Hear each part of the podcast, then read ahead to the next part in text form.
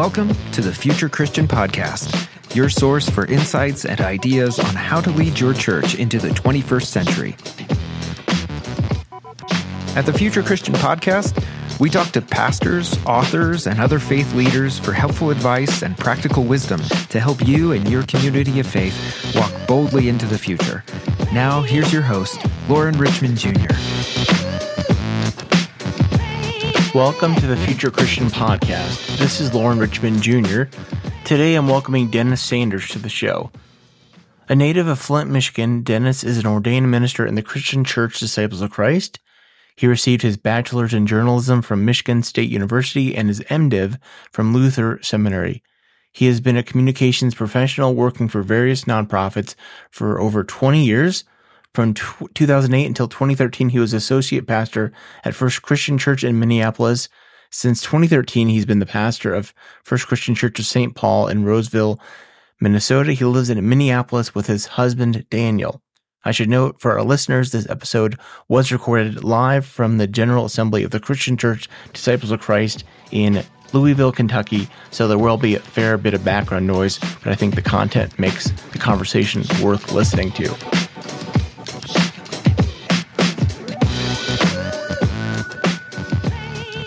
Hey, this is Future Christian Podcast. I'm your host, Loren Richmond Jr., and this is another special episode from the Disciples of Christ, Christian Church Disciples of Christ General Assembly in Louisville, Kentucky. I'm here with my podcast pal, uh, Reverend Dennis Sanders, and uh, we had the pleasure of meeting, meeting in person the first time, what, yesterday was Yeah. it? So Yeah. we're fast friends here. Um, but Dennis, you know, this is what day three, I think, of a General Assembly Mhm. for the denomination, the Christian Church Disciples of Christ. Like I said, Louisville, Kentucky. Um, what? I mean, I figure let's kind of just let's just talk through like what do you think? What's going on? What have you noticed so far? Um, what is the overarching themes you're you're paying attention to?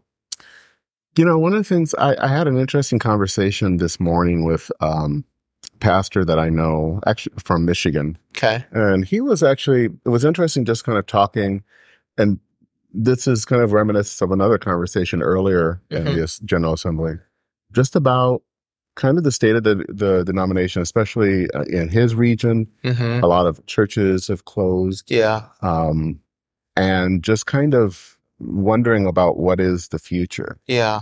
And I think that that's something for some reason that just keeps coming Yeah. um, to me is, yeah. and it's not to say that I think our future is dark or that we don't have a future or Right. something. I'm not Right. in that viewpoint, but I'm concerned about that 'cause Mhm. I, I see a lot of churches closing. And even where I'm from in Minnesota, we've seen churches close. mm-hmm. So I guess the question I, I'm sometimes left with is how are we, what are we doing to kind of help produce Yeah. and, uh, sustainable communities to help congregations that are, you know, kind of holding on the best way they can, Mm-hmm. um, and also to plant new communities. Right. And and I think then that leads to a kind of a bigger issue that I kind of con- I'm concerned about at times is, do we still think that church, the the, the local congregation Yeah. matters? Yeah, yeah. Um, what's I want to get to that Yeah, yeah. for sure. Uh huh. Let's talk practically because I know, and I mean, I'm not as dialed into the disciples world working in the UMC church. Um, and I know there's some things at works and play in process here about towards the future of the denomination. Can you talk kind of about those and your understanding of that and how you think that's meant to kind of help bring about newness, freshness, or nimbleness, perhaps? Well, I think some of the the updates to the design, which is basically our bylaws, Yeah, are probably helpful. yeah, Um, I was a little bit concerned because I was worried that they were going to be derailed early on because there was a lot of talk about yeah, that none of this mentions specialized ministries. And Right. as I've and knowing a lot of people who I know are in specialized ministries, I totally understand hmm sometimes that people don't get that acknowledgement, but that is a more of a regional matter. That's not, you know, the matter of the whole church. Right. This is, and when you're dealing with the whole church, you're, one of the things you're dealing with is, is congregations. So Right. I think that this is trying to hopefully get more congregations involved in the process. hmm I think more um, laity involved.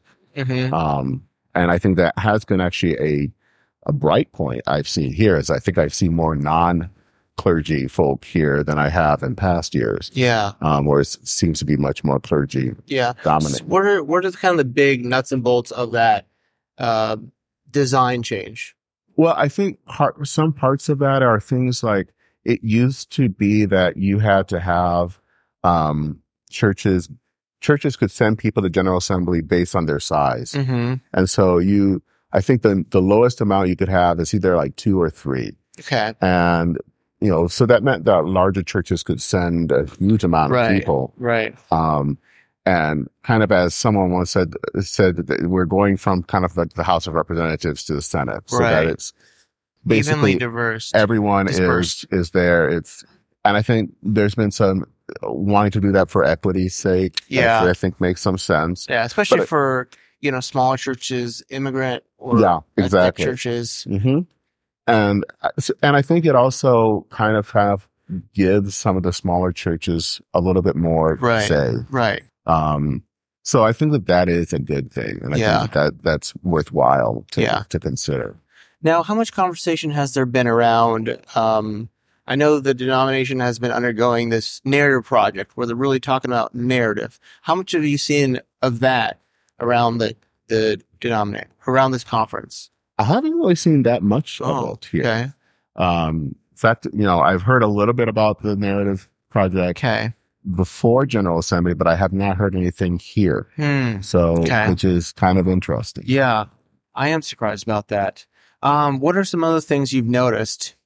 Um, I think, I think that there have been some, um, I don't know, it, it's been more, I think diversity in some ways on some of the preaching, Mm-hmm. which I think has been good. Yeah. And, and sometimes in past years, it hasn't been as diverse. And what I mean by that is not necessarily racial or ethnic, but Uh-huh. I think more in just the scope of perspectives. Yeah. And sometimes that, that has been really narrow. Right. Um, so to have a little bit more, um, wider perspective, I think has made, I think the, the preaching especially much more, um, fascinating. Yeah. And interesting. Yeah. Now it seems like, I mean, just practically speaking, like they got a smaller space this year. Yeah. And I think, like, in my mind, having the room be frankly overflowing, I think has given it more invigorating vibe. I think so. You Yeah. know, yeah. Um, my only regret, and this is just again talking, like last night, uh, they had a moment of prayer time, and they're playing softly on the piano. I surrender all. They're playing softly. It is well, and I noticed like I was singing. I don't know if you noticed, Dennis, Mhm. we're sitting next to Yep, another yep, one, one yep. another, and some. I know the some of the congregation around me was singing. it. I I wanted, I wanted a worship leader to just go up there and be like, I, I feel like the room was there, the spirit was there for us to just start Leading singing in that, song. leading in psalm. Uh, and I was just like, man, that would have been a moment just to keep, just to go with it. Um, still, I even, even, even without that, I thought, I thought that was a powerful moment I think so. even right there. Um, yeah. What what else? Um, what else? What have Well- you noticed? Well, I was actually going to ask you a question. Yeah, And is, um, last night's worship service was, was different. yeah, Um, it actually included more kind of pop songs right, that right. we've all heard growing up high on the radio. Yeah.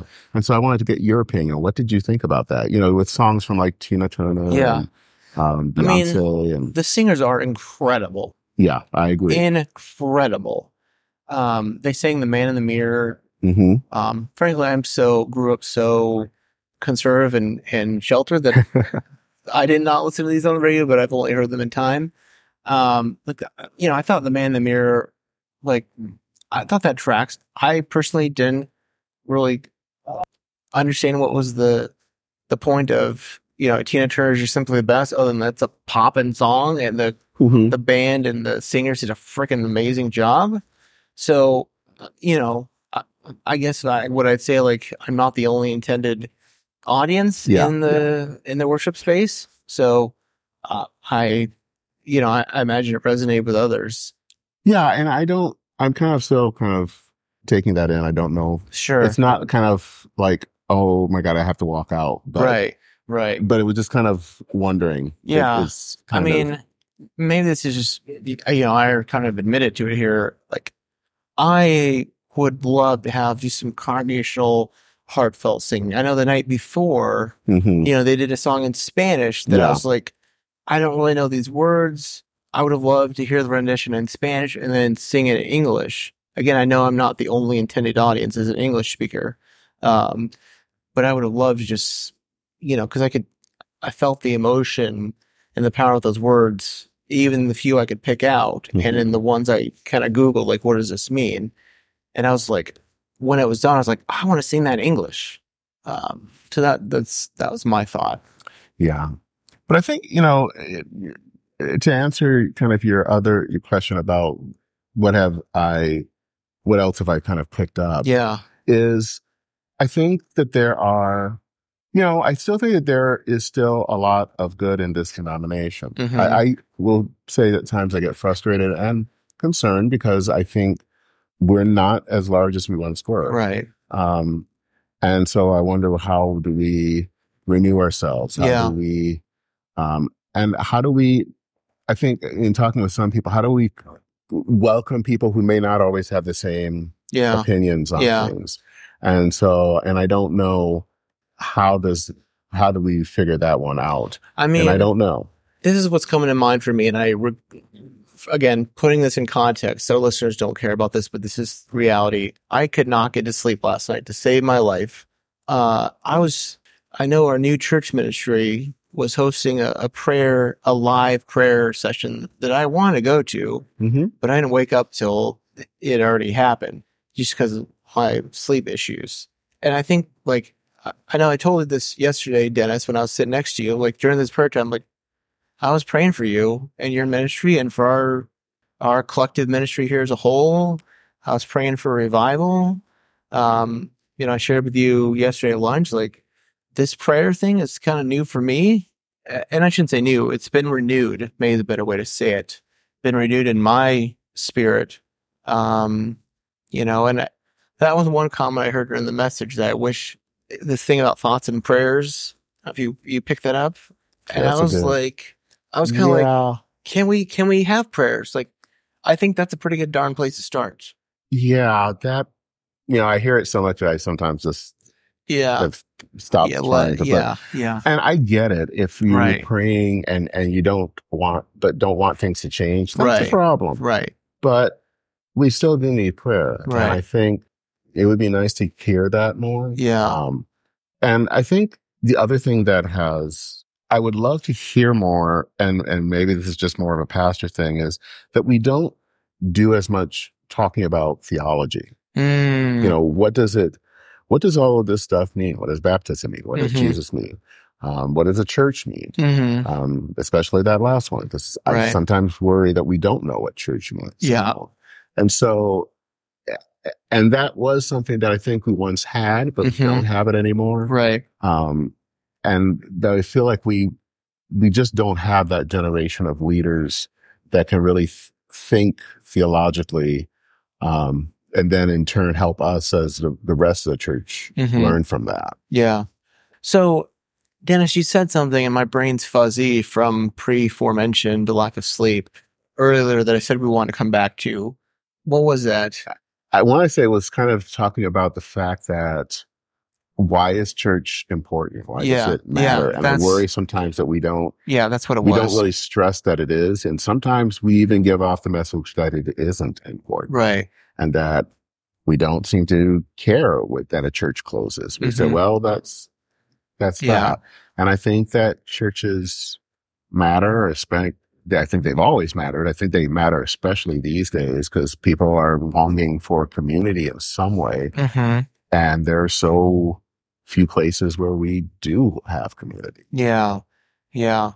Um, yeah, like, what do you think in our denomination? Again, for listeners, you know, Dennis and I are coming as clergy ordained in the Christian Church Disciples of Christ.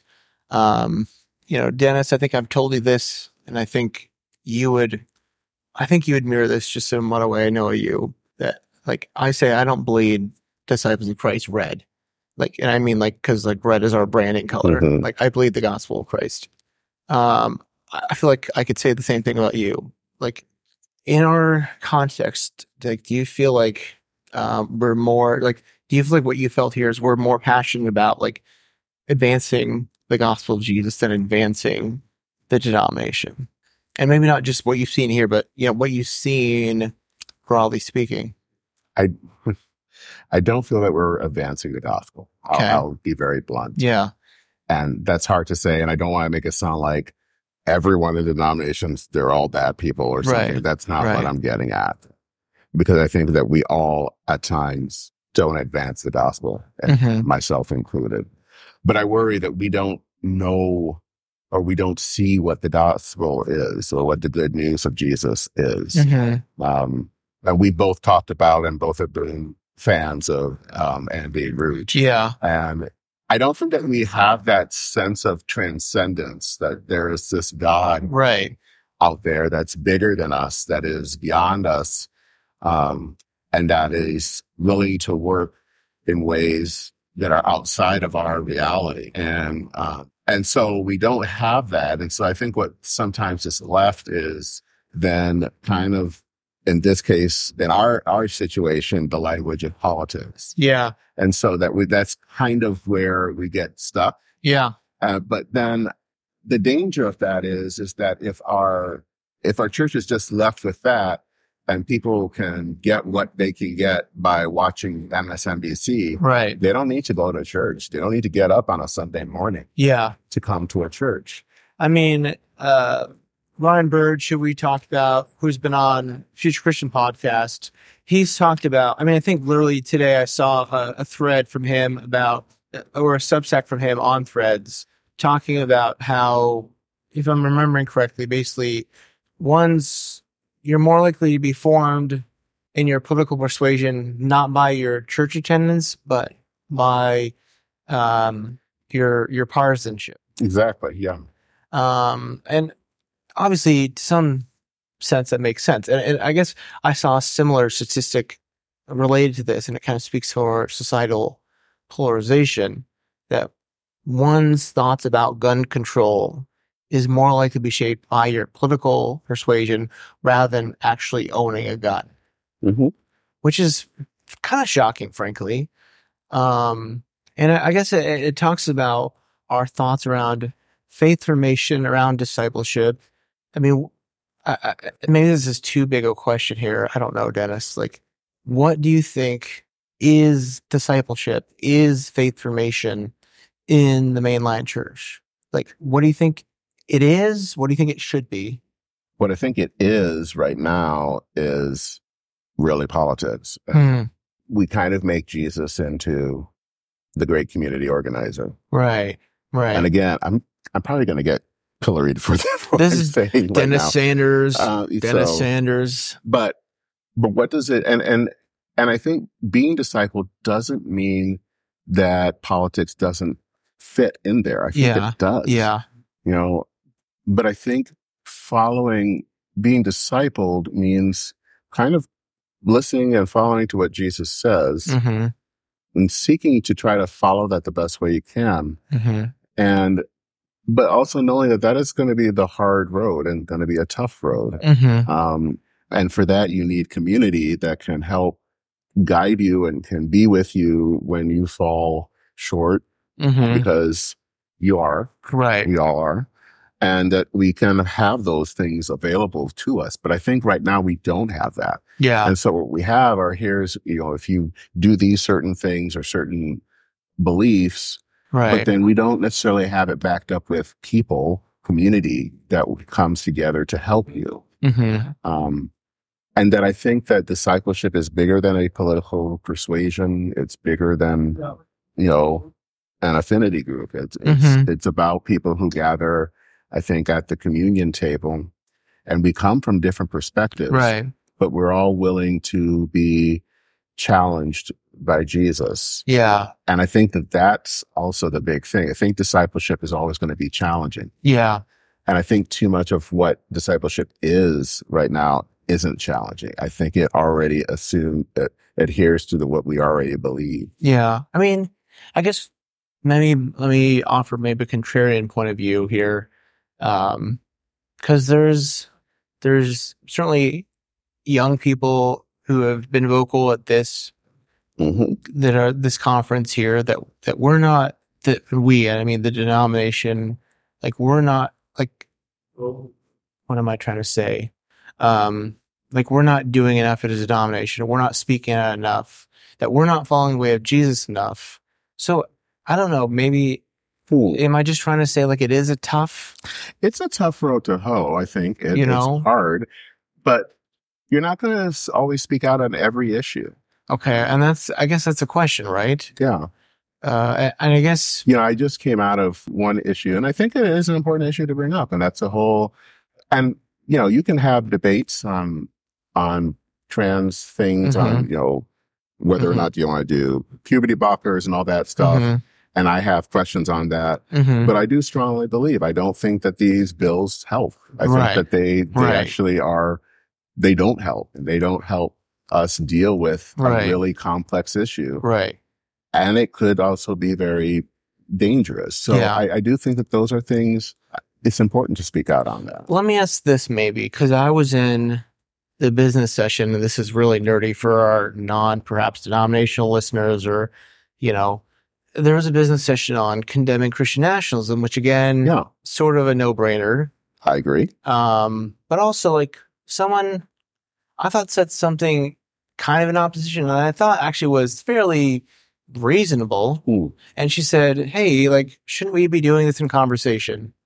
And I thought like that was actually a pretty reasonable take because I, I imagine you'd agree with this, Dennis. Like, no one, A, freaking cares that a denomination of 500,000 people or less is saying something against Christian nationalism, at least broadly speaking, societally. Uh, but B, um, like, hearts and minds are not changed by us making a statement. Like, we're Yeah. not, we're not, no one is like in a disciples church, home church, being like influenced or frankly discipled by conservative right wing, far wing voices who's like, oh, oh heck, the disciples denomination just condemned it. What am I doing? So I don't, I don't think it's the most, and, and maybe that's the nuance perhaps that I wish we can make more space for and I don't know, programming for or training for of like, I don't know. Is this, is it, and I could be completely misguided here, Dennis. So push back if you, if you disagree, but I feel like we've kind of made these statements like, yeah, we've done something. hmm You know, I, I don't want to. It would be easy to say don't just not do the statements, but I think that there is something to them, Okay. even if it's we're a denomination, small denomination, Right. and but I don't think that's enough. Okay. I don't think that you can simply, you know, okay, we've said something about Christian nationalism, or we Mhm. said something about anti-trans stuff, Mhm. and then think that we've done our, our work. I mean, it's, I think that there is some part of dialogue. Yeah. And, you know, how are we, because maybe the people that we know aren't in Christian or influenced by Christian nationalism, but we Mhm. might know someone that is. Right. You might know someone that goes to a, maybe a more evangelical church that Mhm. is dealing or, or has faced that, or you may have a relative that is deep Right. into this. Right. So how do you engage that person hmm without attacking them? Yeah. And, and I think that has to be, a you know, how do you talk to someone who may not uh, totally get the whole trans issue in a way that's respects them, but also engages them? And Yeah. I think that we're not good at Yeah. doing that. And maybe that's, maybe that's, you're putting better words to what I'm trying to get at is that like, I want, you know, I want to see more kind of space and maybe frankly humility Yeah. for those who are on the quote unquote right side Yeah. of of this issue to be like, hey, I can see how someone would get sucked into that. hmm Um, I don't know. Is it, am I being too? Am I being too like? No, I think that you are being, you have a good point. I think that there is not enough. I mean, I get it. I love being Yeah. like my team's right. Yeah. You're stupid. I mean, I get that. I love. You know, I think I've shared, maybe shared this before, but years ago, um, 30 years ago when I was just in my twenties and still, and, and, and actually, uh, basically coming to terms with my own sexuality hmm as being gay Yeah. is that there were lots of churches that would be voting on Yeah. and affirming Yeah. and they were really hard votes. And one of the things I would always hear someone say after a vote or a decision like this hmm is now we have some healing to do. Right. That they need to reach out to those who are on the other side hmm and just to try to, that there was something important. There was a sense of humility. Right. There was a sense that the wider body mattered Right. that I don't hear anymore. Yeah. That, that has been replaced, I think, with a lot more, I don't know, maybe less humility, more, I don't know if it's arrogance, but it, Well, it's, it's not, it's yeah. not the same spirit. I mean, it speaks of to like the culture of Malou we're in of exactly. the individual is like the yeah.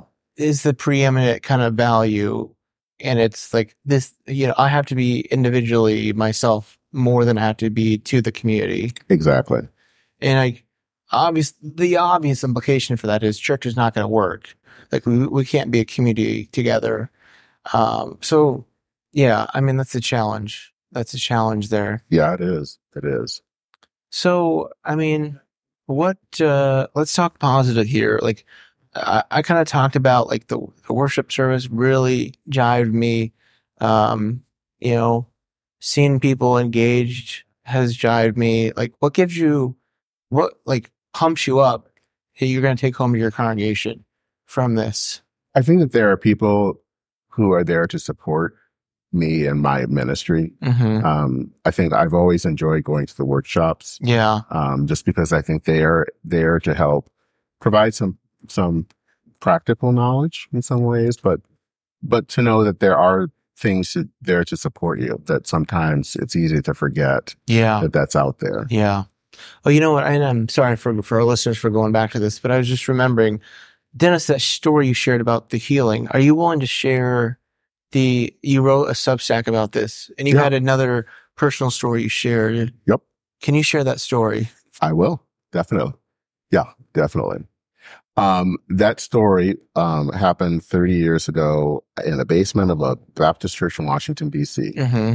And it was, um, this church, which is actually a well-known church, um, especially in Baptist circles, was going to hire, um, a, a associate minister to staff. Mm-hmm. Um, and the associate minister was someone who she had long been an advocate for LGBTQ people. Mm-hmm. Um, very dear woman and was the, so, th- and the church itself at this point was, uh, made up of both kind of, I would say more liberal Mm-hmm. Baptists, but more evangelicals. Mm-hmm. And there was some concern, of course. Right. And I remember in the meeting that was there to kind of decide whether they would call her or not Mm-hmm. um, one of the people who was, um, one, a person stood up and it was another woman. And this woman, um, was from a family that very kind of evangelical family. Yeah.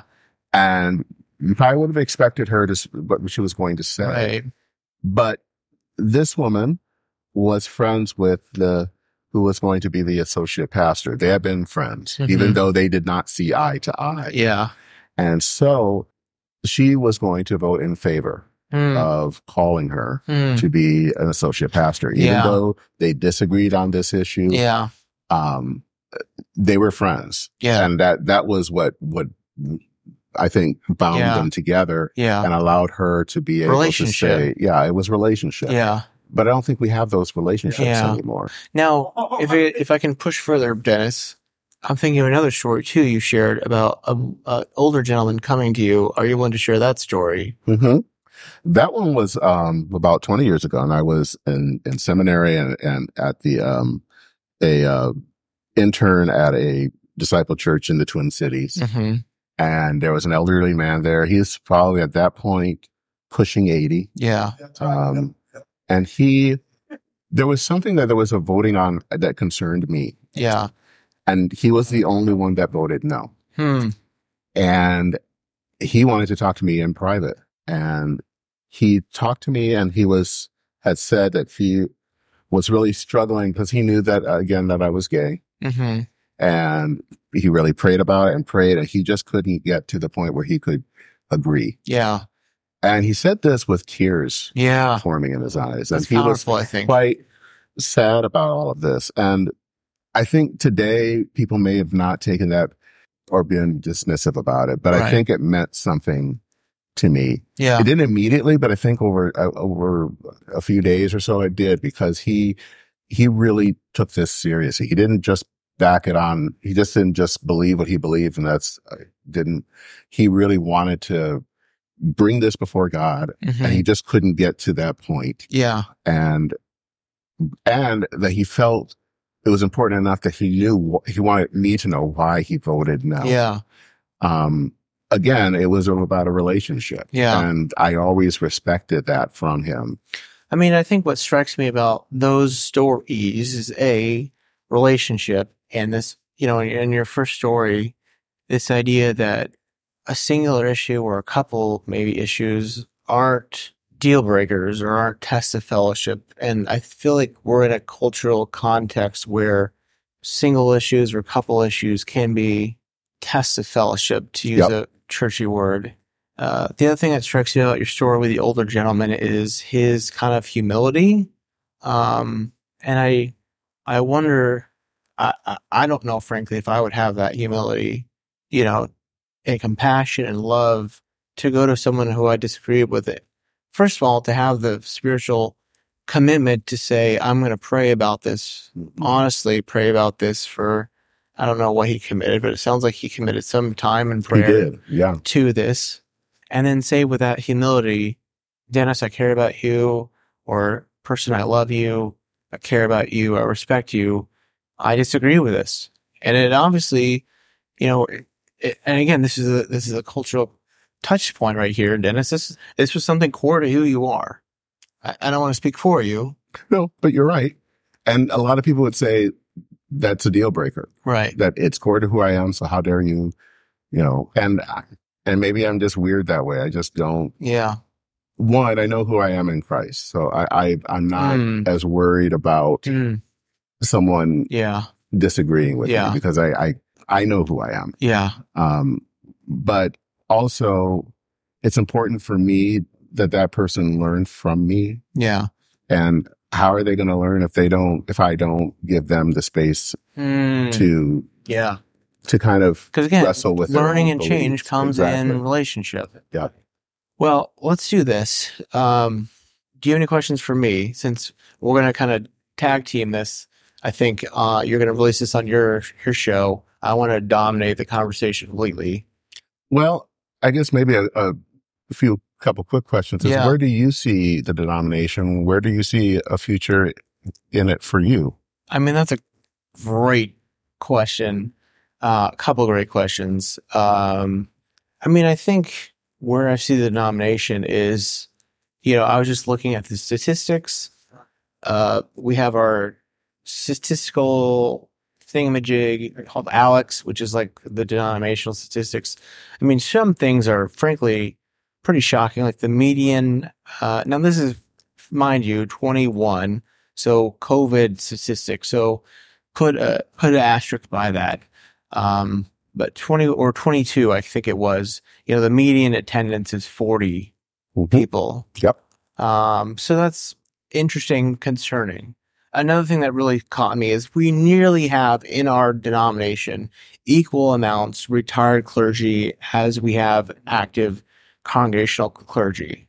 Now, I didn't see data on the average age of clergy, but I'm guessing if that if that is so close, it tells you we have, broadly speaking, an older clergy uh, clergy base. So, I mean, I think those numbers are concerning. Um, I wonder. I, frankly, that's why I'm grateful to see this conversation around narrative. Like, can we, as a group together, come up with a compelling narrative about not just why the disciples matter? Because I'm, as we talked about earlier, I'm not like a a dyed in the wool, like we got to be the red chalice type thing. But why does what we're trying to proclaim matter? So I think if we can figure out why what we're proclaiming matters, again, I'm going to go back to the gospel. the the the message of why following Jesus, like, because I believe like following the way of Jesus. If we're really following the way of Jesus, like these other things are going to fall in place, or they're going to start to not maybe immediately, but they're going to come around. I believe. I could be wrong about that. That's what I believe right now. Um, so that would be my hope, and I'm hopeful. Like this narrative project, we can come to start getting at least made within ourselves as members of these churches, like the importance of telling our story, telling why the story of Jesus matters, telling why the way of following Jesus matters, and that can lead to some regrowth and rekindling and revitalization. Um, I mean, for myself, I, I, I was just having, uh, not sure how this will play out for our listeners here, but I just recorded an interview uh, with another pastor here talking about new church, you know, and, and in part of that conversation, I talked about um, bivocationality, kind of my context. And I think, you know, I, I think I've come to terms with I'm not going to have, I mean, I don't want to speak for, for certain, but I doubt I'm going to have a, another 20 year full time career in the denomination. Now I'd love to, frankly, um, but I, just for me, I don't think that's going to happen. So I'm, uh, you know, I'm hopeful. My passion is church. I was just having a conversation late last night with a pastor, and he said something like, you know, the calling is sort of like you can't, you want to do something else, but you can't. And that's kind of where I'm stuck. So, I mean, mm-hmm. I, I hope to find ways to serve. I'd love if it could be within this denomination. Uh, but if it's not, it's not. And um, yeah, that's that's what I'm thinking right now. Anyway. Okay. All right. Anything else? Anything nope, else I for us? That's it. Well, uh, we both went to the Louisville Slugger Museum. I'll give a shout out for the yes, what the Louisville Chamber of Commerce, I guess. And the Louisville Slugger Museum is pretty fun. It is pretty fun. I have a little a bat, couple oh, bats one. that I got. So uh, Louisville Slugger Museum, check it out if you make your way to Louisville. Um, but yeah, that's that's a wrap for us today. So again, Dennis, let's do this. I always do this. Let me leave you with a word of peace. So may God's peace be with you, and also with you, Loren also with you. Thanks for joining us on the Future Christian Podcast. To learn more about Loren or the podcast, visit future-christian.com. One more thing before you go. Do us a favor and subscribe to the podcast. And if you're feeling especially generous, leave a review. It really helps us get the word out to more people about the podcast. The Future Christian Podcast is a production of Torn Curtain Arts and Resonate Media. Our episodes were mixed by Danny Burton, and the production support is provided by Paul Romig Levitt. Thanks, and go in peace.